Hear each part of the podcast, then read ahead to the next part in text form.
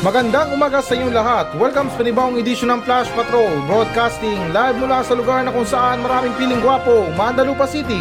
Ako pa rin to, si Kuya Nash mula pa rin si Tito Mike. Ngayong araw September 14, 2022. At ngayon, para sa mga balita. Pangulong Bongbong Marcos, ipinagdiriwang ang karawan sa pamamagitan ng pagtanim ng mga puno. Pangulong Marcos Jr., naniniwalang hindi siya tatay rin ni Enrile. Correctional, nagpalaya ng 300 na bilanggo. JBRs ito, hindi daw nakabuntis. Lalaking itinuloy ang padjak sa Riles kahit nakababa ng harang na abutan ng tren.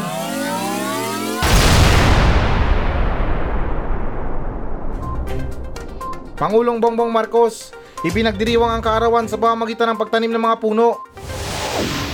So, okay guys, na ayon sa ulat ng Inquirer Net, na pinili ni Pangulong Bongbong Marcos Jr. na ipagdiwang ang kanyang ika-65 na kaarawan sa pamamagitan ng pagsisimula ng isang nationwide simultaneous tree planting event sa Mateo Rizal. At upang bigyan diin ang pangangailangan, pangalagaan ng kapaligiran para sa kapakanan ng mga susunod na henerasyon. At dagdag pa rin dito sa kanyang talumpati, sabay-sabay na pagtatanim ng kawayan at tree planting kick-off ceremony sa landfill ng Barangay Pitong Bukawi ng San Mateo noong Martes at sinabi ni Pangulong Marcos na ang mga isyong pangkalikasan ang maaring pinakamalaking alalahanin ng mundo ngayon kaya naman siya at ang Department of Environment and Natural Resources sinabi ni DNR Secretary Maria Antonia Yulo Loizaga na magkaroon ng kaganapang ito sa kanyang kaarawan. Okay guys, so ito ang bait naman ng Pangulo natin no. Buti pa yung Pangulo natin um, kahit paano na naiisipan niya rin na magtanim ng puno. Alam nyo, not bad para sa pagse-celebrate ng birthday ng isang tao. Kasi yung iba dyan talagang napaka-arte. Gusto ng ganito, gusto ng ganyan. Na parang yung gusto nila na special talaga yung birthday nila. Nasa bahay, nasa hotel, or kahit na inuman. Yung okay kasi dito guys na meron tayong iginugugol na oras or parang panahon para sa mga birthday natin. Halimbawa na dyan yung mga tree planting or kahit na mga tawag dyan yung pagbibigay ng pagkain sa mga tao. Hindi yung sa mga bisita na mukhang lumpia ah, yung ano, yung mga homeless na tao, yung mga pulubi. Pero anyways guys, na maiksi lang yung oras natin na gusto ko lang pag-usapan. Um, ito, seryosong usapan to. Kasi um, para sa akin, wala naman tayo sigurong problema sa mga puno. Kasi hindi naman sa pambabatikos, eh kung sinasabi ni Pangulong Marcos na parang nanganganib na yung mga puno natin, eh ba't di kaya na, ano ba, gumawa na lang siya ng ibang paraan para masugpo natin itong mga gumagawa ng illegal logging na to. Kasi ano pang silbi ng pagtatanim ng puno, eh kung nandyan naman yung mga illegal loggers. Ewan ko lang guys ha, kung tinutugunan nila ang ganyan. Pero syempre na kailangan din natin natugunan ng mga ganyan kasi parang anay lang yan sa bahay natin na unti-unting inuubos yung kahoy sa bahay natin. Kaya napaka-importante talaga guys na sugpuin natin or kailangan talaga na mahuli itong mga illegal loggers na to. Nasa ganun na kahit papano ay kapag bumaba ay wala tayong problema kasi marami tayong mga puno. Pero tulad pa rin ng sinabi ko guys na not bad pa rin para sa ginawa ni Pangulong Marcos. Um, okay yung ginawa niya kasi nag-celebrate siya sa pamamagitan ng pagtatanim ng puno. Pero yung nakakalungkot lang kasi dito, ewan ko lang ha kung parang content niya lang to kasi for today's video na magti-tree planting tayo. Parang si ano lang ha, parang si Mr. Beast. Okay pa siguro si Mr. Beast kasi kahit papano, yung proyekto na tuloy-tuloy pa rin. Kaya ganun pa man din guys na sana itong ginagawa ni Pangulong Marcos ay tuloy-tuloy to kasi syempre na siya ang Pangulo, siya yung pinakamataas sa Pilipinas, alam nyo na kung saan yung hari, nandun yung mga kawal, para mabigyan pansin talaga itong ganitong klaseng gawain. At dagdag ko na rin guys sa balita na to para sa aking sarili. At sa pagdinaw na rin na hindi ko po binabatikos itong si Pangulong Marcos ha. Tulad ng sinabi ko na maganda ang kanyang proyekto. Or what I mean na maganda ang kanyang ginawa. Iginugol niya yung birthday niya sa pagtatanim ng puno para sa content. De, charot lang. Na syempre na ganun ba, yung inaalay mo yung birthday mo sa ganitong klaseng gawain. Pero ako guys ha, ito may pasok ko lang yung sarili kong buhay ha. Pagdating kasi sa mga birthday na yan, hindi ako gano'ng masaya sa mga ganyan. Oo guys, na seryoso, hindi ako gano'ng masaya sa mga ganyan. Kasi mantakin nyo naman na umiidad na kayo um, papalapit ng papalapit na kayo sa kamatayan. Nagse-celebrate pa kayo. Nagsasaya pa tayo. Ewan ko lang sa mga paniniwala nyo guys ha, pero para sa akin yan ang reality. Kumbaga step by step na nagse-celebrate tayo sa papalapit ng kamatayan natin. Alam ko yung ilan sa inyo dyan na nalulungkot na kapag nagbe-birthday na sinasabi nila, ay nako, nadagdagan na naman ako ng edad, tumatanda na ako, wala pa akong jowa. Malakas ang kutob ko guys na may mga ganyang klaseng mindset. Pero yun na nga, yung punto ko doon is para sa akin na itong mga pagse-celebrate ng birthday ay medyo parang ano ba, nakakatakot. Totoo ang special guys kasi kaarawan mo. Binabati ka lang ng mga tropa mo kasi magpapainom ka, birthday mo. Pagkatapos nun, wala na. Wala ka nang may painom sa kanila. Umidad ka na nga, um, nabawasan pa yung pera mo. Masaya mag-birthday guys, lalo't na feeling natin special tayo. Pero I think guys na para sa mga matured na kagaya ko, ay para bang yung iba, um, siguro parang normal na lang yung trato nila sa mga birthday nila. Yung iba, buong maghapon tulog. Depende kasi sa trip yan guys eh. Merong nagse-celebrate ng birthday sa labas, um, talagang ginagawang special yung birthday nila. Merong katulad kay Pangulong Marcos na nagtatanim ng puno, or parang iginugugol nila yung oras nila or mga panahon nila sa araw ng birthday nila sa pamamagitan ng mga pagbibigay ng pagkain sa mga tao, sa mga may hirap, or pag ano, pag donate ng charity, pagsisimba. Yung iba, tulad pa rin ng sinabi ko, talagang tulog buong maghapon. Halos walang pakialam sa birthday nila na, uy, birthday ko pala. Ah, okay. Pero uy, oo nga pala guys, na nakalimutan ko din sabihin, sorry, late na. Um, bandang dulo na to, na itong si Pangulong Marcos na nagdaos din ng birthday luncheon niya sa Malacanang. O, di ba? Tree planting now, um, birthday luncheon Malacanang later. Di ko lang alam sa ganitong klaseng issue guys ha, or sa ganitong klaseng balita kung pwede bang mag-celebrate ang isang pangulo sa Malacanang lalo't na syempre ano yan eh, kumbaga parang bangko ng ano yan eh, bangko ng mga Pilipino. Hindi naman sa bangko eh, parang kasi syempre parang sa opinion ko na dyan tumatakbo lahat ng mga plano, dyan umiikot yung mga pera, tapos malaman-laman nating taong bayan na dyan nag-celebrate si Pangulo sa Malacanang. Although na wala naman sigurong problema pero parang pangit pa rin pakinggan or parang pangit pa rin tingnan. Kasi ah, may bahay naman siguro sila. Um, pwede naman sila magdao sa ibang lugar or sa mga resort. Maraming ibang klase na pwedeng pagdausan ng lugar or para sa birthday natin. Pero pagdating sa mga ganyan, um, parang wala pa naman ako nabalitaan na yung isang pari ay nag-celebrate ng birthday niya sa simbahan. Ewan ko lang guys kung merong ganun na pero syempre na kung mga ganyan ay dapat lang siguro na nire-respeto natin yung mga lugar na tulad niyan. At last na no hard feelings para sa mga supporters ni Pangulong Marcos ha. Masaya ako sa mga ginawa ni Pangulong Marcos sa kanyang birthday. Worth it naman siguro to para sa kanyang today's video. At yun lang, may mga konting katanungan lang ako na ewan ko lang kung medyo parang masakit sa tenga nyo.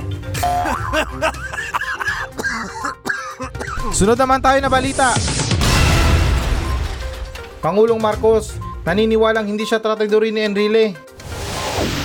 So, okay guys, na ayon sa ulat ng ABS-CBN News, na sinabi nitong Martes ni Pangulong Marcos Jr. na masaya siyang makatrabaho si dating Senador Juan Ponce Enrile kahit tumulong ang veteranong politiko na patalsikin ng kanyang ama noong 1986 People Power Revolution. At dagdag pa rito na si Enrile, ang dating ministro ng depensa ng yumaong diktador na si Pangulong Ferdinand Marcos Sr. ay tumulong sa pagbabagsak sa diktaturang Marcos noong 1986. Ngunit ngayon ay nagsisilbi siya kay Pangulong Marcos Jr.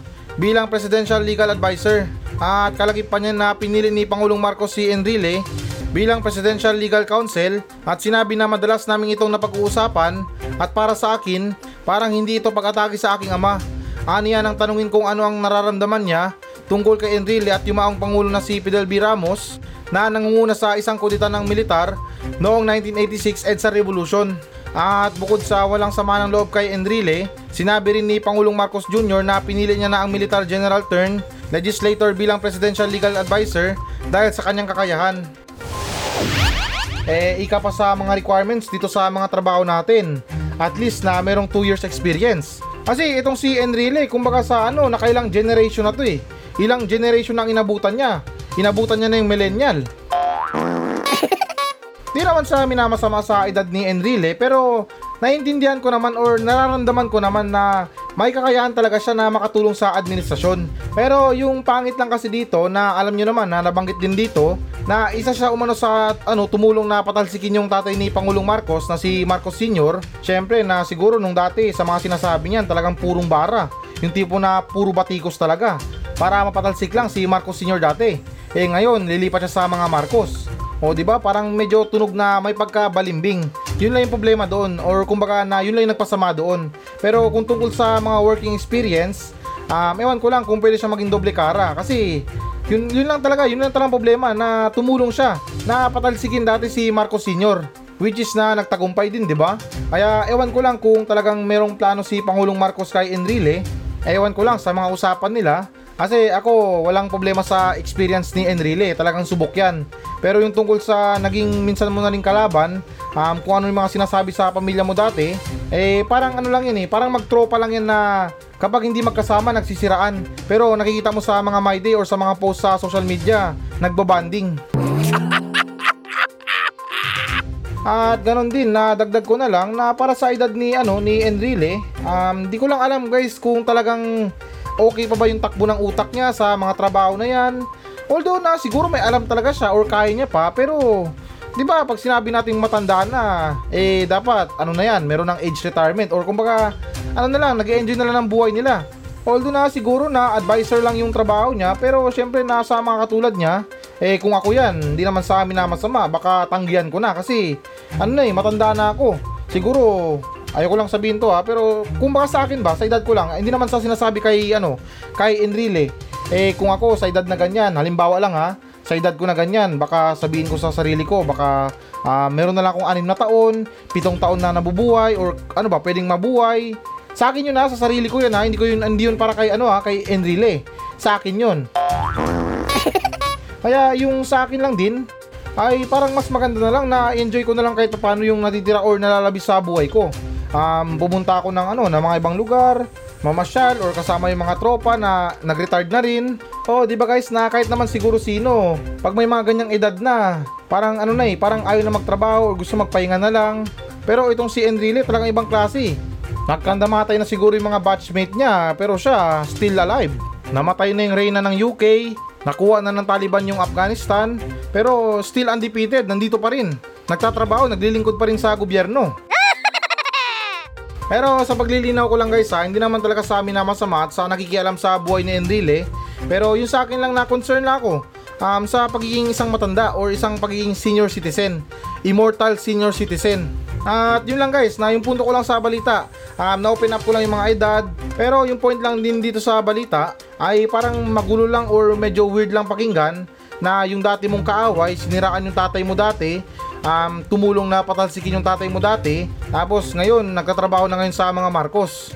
Sa ngayon guys, na ewan ko lang kung anong pakiramdam ni dating Pangulong Marcos Sr. na malaman niya na yung isa sa mga tao na tumulong na patalsikin siya dati ay kabibes na ng anak niya ngayon. Sunod naman tayo na balita. Correctional, nagpalaya ng 300 na bilanggo. So, okay guys, na ayon sa ulat ng Rappler, na pinalaya ng Bureau of Correction o Bucor nitong Martes, September 13, ang 371 person deprived of liberty mula sa New Bilibid Prison at iba pang correction facility sa bansa. Bilang bahagi ng plano ng Department of Justice o DOJ na i-decongest ang mga bilangguan na nakikipagtulungan ang ahensya sa attached agency nito. At dagdag pa rito na ang 371 na inilabas ay resulta ng computation ng Departamento at Bucor sa tulong ng mga abogado ng PAW, sinabi ng tagapagsalita ng DOJ na si Miko Clabano sa mga mamayag. At dagdag pa rin dito na batay sa datos ng Bucor, ang 191 na PDLs ang pinakawalan mula sa NBP, 37 mula sa Correctional Institution for Women na nakabase sa Mandaluyong at 143 mula sa Operating Prison and Penal Farms ng Bucor. At para sa mga PDL mula sa Senior Citizen Group, 28 ay mula sa NBP at apat mula sa CIW at 13 mula sa OPPF at sa mga tuntunin ng paraan ng pagpapalaya sa 371 na PDL na napalaya 243 ang nakamit ang kanilang pinakamataas na sintensya na 78 ang nabigyan ng parol 31 ang napawalang sala habang dalawa ang mula sa aprobasyon at ayon kay Bucor Director General Undersecretary Bantag, ito ang pinakamalaking bilang ng mga PDL na inilabas sa ilalim ng kanyang termino. Ah, ang bait talaga ng gobyerno natin, lalo't sa hanay ng Bucor. Um, nagpapalaya sila ng presyo, ay presyo. Nagpapalaya sila ng preso. Di parang ano yan, parang kalapati yan na pinalaya na lang sa labas. Pero eto guys ha, unahin ko lang ha, um, tungkol sa pagbabago ng isang tao, wala namang problema dyan. Lalo't na siguro pinagsisiyan na yung mga nagawa nila. Pero guys na itong tungkol sa nabanggit dito na parang merong mga preso na napawalang sala, um, parang medyo unfair para sa isang tao na napawalang sala siya. Kasi wala naman siyang sala, nakulong siya. Dapat dyan, meron siyang ano, meron siyang bayad na danyos kasi um, kinulong siya ng walang sala. Um, nilitis siya, inimbestigahan siya, um, nagutom yung pamilya niya. Kaya siguro para sa mga tao na napawalang sala, ewan ko lang kung tama ba itong mga sinasabi ko, ay dapat lang siguro talaga na mabigyan ng danyos or bayaran yung danyos sa kanila. Kasi bilang isang padre de pamilya, kailangan mong kumayod. Eh, paano ka kumayod kung nasa kulungan ka? Naabala yung trabaho mo, nakulong ka. Kaya yun lang dun guys na yung tanong ko para sa mga tao na napawalang sala, kawawa naman sila dahil na kumbaga parang kinulong sila at inimbestigahan tapos bandang huli na napawalang sala sila dahil wala silang kasalanan, eh para sa akin na literal na abala yun.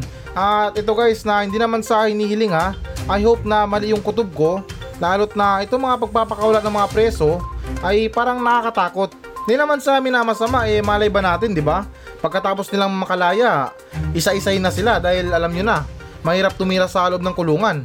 Eh kung ipagsasabay sila lahat, parang massacre na yon. Eh yung naisip ko lang dito na eh, sana hindi talaga totoo, eh baka pinalaya sila para dun sila tirahin sa labas.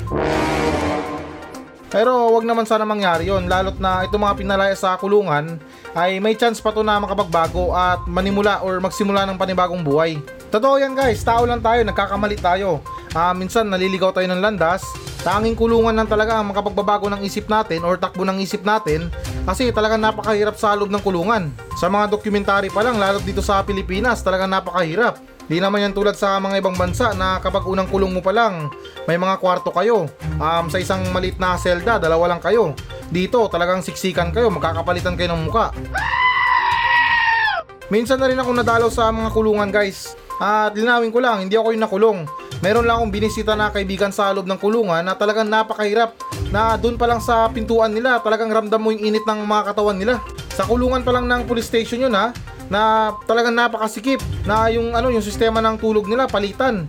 Merong nakatayo, merong hihiga, na gano'n na lang, paulit-ulit na lang hanggang sa ma-inquest kayo. At doon pa lang medyo sasarap-sarap yung pakiramdam mo kapag na-inquest na. Kasi doon ka na mismo ilalagay talaga sa kulungan or parang yung mga bilibid prison na yan. Although sa mga video na nakita ko medyo maluwag, pero mahirap yata ang patakaran doon. Bawal ang sisiga-siga doon kapag nagmatigas ka. Talagang papalambutin yung katawan mo. Kaya para sa mga nagbabalak dyan na maging siraulo, ay mag-isip-isip na kayo. Ah, may mga paraan naman din na para matakot tayo sa paggawa ng mga masasama. Um, halimbawa na dyan, yung panonood natin ng video sa mga kulungan, eh mag-study tayo, alamin natin yung buhay sa loob ng kulungan bago tayo gumawa ng kalokohan.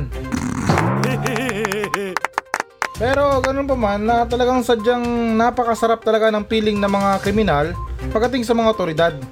Umaga huli now, laya later. Sunod naman tayo na balita. JBRC to, hindi daw nakabuntis. So, okay guys, na ayon sa ulat ng Inquirer.net na pinabulaanan ni Senator JBRC to nitong Martes ang mga aligasyon na ipinost sa Twitter na nabuntis niya ang isang babae ay isang malaking kasinungalingan. Yan ang sinabi ni Ercito na tumugon sa isang post sa Twitter noong Martes. At dagdag pa rito sa kanyang payag na huwag gumawa ng kwento dahil may asawa ang taong iyon. Nananahimik kami at nagtatrabaho. Huwag kaming idamay sa ganyang chismis. Be responsible, dagdag ni Ercito. Eh, yung sa akin lang dito, ayun naman ngayon kung nakabuntis si Ercito. Hindi naman sa kinukonsinti guys ha, hindi naman sa sinasabi na totoo. Pero kung ididiin man natin ang kwento na to or itong issue na to, walang problema, may pera naman si Ercito. Mabibigyan niya naman ng magandang buhay yung bata. Kung sakali man ha, kung totoo yung chismis. Pero hindi naman sa nakikichismis, eh yung sa akin lang, eh mas okay pa na makabuntis yung isang mayaman, eh at least na masabi ko pa siguro na sureball yung ano, yung pag-aaral at saka buhay ng bata. eh yung mahirap kasi dito na nakabuntis yung isang tao pero um, hindi pinanagutan. At saka dagdag ko lang at may iba tayo ha. Ah, minsan din kasi sa mga pagpapaliwanag natin, alam ko na napupundi na tayo sa mga chismis na lumalabas sa buhay natin, sa komunidad natin, na yung tungkol sa buhay natin, na kapag tumahimik ka, sasabihan ka nila guilty ka. Tapos kung nag-react ka naman or nagpaliwanag ka, sasabihin defensive ka. Kaya guys, nasa ganitong klaseng problema, para sa mga ibang tao, napakahirap ilagay yung ano nila eh, yung pagiging professional nila. Tulad ng sinabi ko, kung manahimik ka na lang dyan, sasabihin ka nila, uy, guilty, tahimik. Kung mag explain ka naman or magpapaliwanag ka, sasabihin, oh, ba't ka nag, ano, ba't ka nagpapaliwanag? Defensive ka naman masyado. At alam nyo naman guys na itong social media na to ay puno ng mga kalokohan. Lahat na lang ng mga issue ay nandito na. Lahat ng mga papansin sa mga social media, ginagawa lahat. Kasi tingin ko na isa yan sa mga paraan na para mag-boom yung mga pangalan nila. Ay parang kumbaga na gumagawa sila ng sariling issue nila or mga issue sa mga tao para maging ano maging patok yung mga post nila. Ewan ko lang kung yung iba pa-victim sa social media pero alam niyo naman yung kalakaran ng ano ng social media para makakuha ng likes and views, reaction, kailangan mong mapapansin. Halimbawa na lang dyan sa mga YouTuber. Pasintabi lang sa mga YouTuber dyan ha. Um, pero sa mga ginagawa ng iba parang hindi na tama yung mga content nila. Um, lahat na lang ginagawa mga pagpunit ng pera, um, paggamit ng pobre para sa mga views nila na hindi na akma guys eh, or parang hindi na tama na gawain na makita ng bata. Kasi bilang ano eh, bilang isang social media influencer, um, kahit na napunta na tayo dito sa topic na to, ay kailangan na yung mga content mo ay mayroong aral or mayroong makukuha na aral. Hindi yung puro katarantaduan na lang na pwede pang makuha ng bata. Kasi alam nyo naman sa mga panahon ngayon, um, 3 years old, 4 years old, 5 years old, hanggang 10 years old, meron na yung mga account or parang ano ba, nanonood ng YouTube yan. Kaya ganun pa man guys na bago tayo makialam sa mga issue ng iba or sa issue ng ibang tao, ah, make sure din natin na talagang totoo yung chismis. Baris natin your business. De, charot lang guys na para naman na hindi tayo magmukhang tanga kasi react tayo ng react, um, comment tayo ng comment. Pero hindi naman pala totoo yung kumakalat na chismis. Kaya ewan ko ba guys kung sa mga panahon ngayon talaga napakahirap na maging matinong tao. Nananahimik ka, gagawan ka ng issue. Kaya kung pwede lang talaga na maibalik yung panahon, um, sana hindi na to na-invento itong mga social media. Okay pa siguro kung itong mga text message na to, itong mga call natin. Pero pagdating sa social media, parang palala or pasagwa ng pasagwa yung mga lumalabas na mga naipopost sa social media. Kaya ganun pa man din na totoo man or hindi ang balita na to, um, para sa akin na walang problema dyan. Dahil yung inaalaala ko lang naman dito is yung bata. Yung paglaki ng bata ay nasa maayos na kalagayan. Kung sakaling totoo lang, pero kung hindi, edi wag na rin pansinin. Sunod naman tayo na balita. Lalaking itinuloy ang padjak sa Riles kahit nakababa ng harang naabutan ng tren. So, okay guys, na ayon sa ulat ng GMA Network, na aksidente ang inabot ng isang lalaki na nagtuloy-tuloy sa kanyang pagpadyak kahit na nakababa ng barrier sa Riles dahil may paparating na tren sa Uttar Pradesh, India. At dagdag pa rito na ilang saglit pa, tumigil na ang mga nakasalubong ng lalaki pero siya nagtuloy-tuloy sa pagtawid hanggang sa maabutan siya ng tren. Tumila po ng lalaki at napaiga sa gilid ng riles. Nakaligtas naman ng lalaki pero nawasak ang kanyang padyak na hindi na nakita sa bakas ang bahagi ng riles kung saan ito nasagasaan. Ito, common behavior din to ng mga kamote sa Pilipinas. Um, hindi naman sa ano ha, hindi naman sa sinasabi na talagang wala silang delikadesa sa mga ganyan. Pero pansin ko lang guys, sa mga tao residente na malapit sa mga riles, familiar sa lugar tulad sa mga traffic light na yan, um, ilan sa mga truck driver, mga padjak, na minsan kahit na nakapulan na yung stoplight ay sila tuloy-tuloy pa rin pag alam nilang walang tumatawid. Pasintabi rin sa mga tricycle driver pero madalas na gawin ng mga tricycle driver. Yung tipo na kahit na mayroong pabagal-bagal sa kalsada, binubusinahan nila. Nag-aangas-angasan pa sila. Tapos sa mga traffic light na yan, sa mga riles, kapag tansya pa nila na medyo malayo pa yung train at nakababa na yung harang, sila tumatawid pa rin. Pero syempre na hindi naman sa nila lahat ng nabanggit ko. Alam ko naman na may mga matitinong driver pa rin dyan na talagang gumagamit or ginagamit nila yung delikadesa nila pagdating sa pagmamaneo at pagsunod sa batas trapiko. At saka guys, sa nakita kong video na to, um, sa opinion ko lang, di ko masabi kung sinadya niya yung pagka-aksidente niya or um, talagang wala lang siyang ano, wala lang siyang delikadesa. Kasi sa mga ganyan, uso yung insurance scammer, yung tipo na kunyari nasagi mo siya, kunyari nabangga mo siya, para ano ba, para mabigyan siya ng pera. Kumbaga din na parang may pinupuhunan nila yung sarili nila para magkapera. Siyempre, bilang isang naka-aksidente, parang matataranta ka na kung ano bang gagawin mo. Kaya ikaw naman to na mayroong mindset na kaysa naman na maabala pa ako sa pagpunta sa ospital or dalhin yung ano yung nabangga mo sa ospital ay magabot ka na lang ng pera. Kaya sa mga nakakaranas dyan ng mga pagkabangga ng tao, pagkasagi ng mga motor or kotse, um, talagang imbestigahan nyo kung ano ba talagang totoong nangyari. Kasi yung iba, talagang ginagawa ng hanap buhay ang mga ganyan. At ganon din para sa lalaki na to, um, at least na hindi siya nahuli sa trabaho niya. Dahil nakatch niya yung train. Yung iba, hindi. Kaya nalilate sa trabaho. At ganun pa man na bago natin tapusin ang balita na to, um, gusto ko lang makarinig ng konting opinion mula kay Teacher Paul kung ano ba ang kanyang masasabi sa nangyaring insidente. Grabe Kuya Nash, napanood ko yung video. Buti nakaligtas siya. Kung magkataon eh sa kabilang buhay yung padjak niya. Oo, tama, Teacher Paul. Kasi talagang napakahirap pumadyak sa kabilang buhay. Lalo tayo mga tao ay merong pinaniniwalaan na stairway to heaven. Saan ka ba naman nakakita na pumapadyak sa hagdanan? Kaya ito, munting payo na rin para sa mga matitigas ang ulo dyan na ayaw sumunod sa batas trapiko na pagdating sa mga ganitong klase na pagtawid sa riles kahit na nakababa na yung harang, alam ko na ilan sa atin ay nagmamadali na dahil late na late na sa trabaho pero wag pa rin tayo makipagsapalaran guys sa ganitong klaseng pagtawid dahil malay ba natin kapag natsempuhan tayo na talagang minalas-malas tayo eh kung yung sinabi ni Teacher Paul ay padyak sa kabilang buhay ako naman tawid sa kabilang buhay So, ayan guys, na ito na ang pinakahihintay nyo. Magbabasa na tayo ng audience mail. Mula pa rin to sa mga nagmensahe sa atin sa Facebook page ng Flash Patrol. At ito, meron tayong mga munting trolls na nagmensahe sa atin na I think na parang kabusitan yung mga mensahe. Pero pagbibigyan ko sila. Lahat naman dito welcome eh, kahit na may kabuluhan yung mensahe mo or walang kabuluhan, ay pagdating dito sa Flash Patrol ay walang tapon sa mga mensahe. Lahat binabasa. Kaya ganun pa man na itong babasahin ko na mensahe ay nagmula kay Marbel Faustino. Ito yung kabuisitan niya. De, charot lang. Kuya Nash, good morning. Mayroon na akong girlfriend. Tanong ko lang, anong magandang tawagan? Yung pangmatagalan sana. Ah, pangmatagalan, ano, ah, motolite, yun. Talagang tibay yun. Talagang pangmatagalan na tawagan yun. At saka ano, utang ng Pilipinas, yan, pangmatagalan din yan. At saka ano, yung pinakamalupit na pangmatagalan, magtawagan kayo ng Enrile. At okay, yung sunod naman sa tanong niya, kasi parang trolls na ano lang, question lang, na ito yung kasunod na tanong niya, um, Kuya Nash, may anak po ako, ano pong magandang pangalan? Yung maangas sana. ah, maangas, um, ano, dagul ba tumbakal? Or hindi naman kaya, Duterte, pwede yan.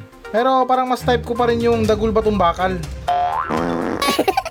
At ganun pa man guys na ito hindi naman sa nagiinarte sa mga mensahe nyo pero Diyos ko naman um, ayus-ayusin din natin yung pagme-mensahe sa atin lalo't na minsan ilan sa mga dinudulog nyo na reklamo ay parang relate din yung iba or para sa mga tao na mayroong problema ay parang mayroong relate din sa problema nyo para maging sent to many din minsan yung mga advice ko lalo't na yung iba siguro nahiya lang mensahe sa akin kaya mas maganda dito guys na yung seryosong mensahe naman. Kasi tulad sa mensahe na to, sino ba naman na isang ama na hihingi ng suggest para sa pangalan ng anak niya? Tapos yung gusto niya pa maangas pa. Eh kung sa paangasan na lang, ipangalan mo yung pangalan ng gwardiya nyo sa college na akala mo tigapagmana ng eskwelahan.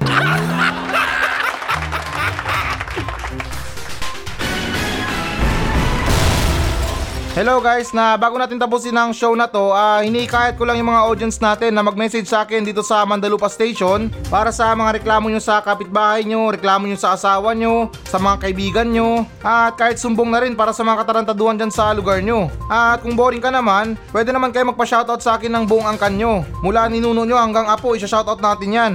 Kaya guys, na ano pang iniintay nyo? Magmensahe na kayo dito sa Facebook page ng Flash Patrol at nakakaasa kayo na walang minti sa mga pa-shoutout nyo. Paki-like na rin ang Facebook page ng Flash Patrol. Maawa na kayo, desperado na ako sa buhay. Kaya ulitin ko, para sa mga reklamo sa buhay, reklamo sa kapitbahay, reklamo sa mga tao, ay huwag kayong maya na magmensahe sa akin sa Facebook page ng Flash Patrol dahil actionan natin yan ng makabuluhang kalukuhan.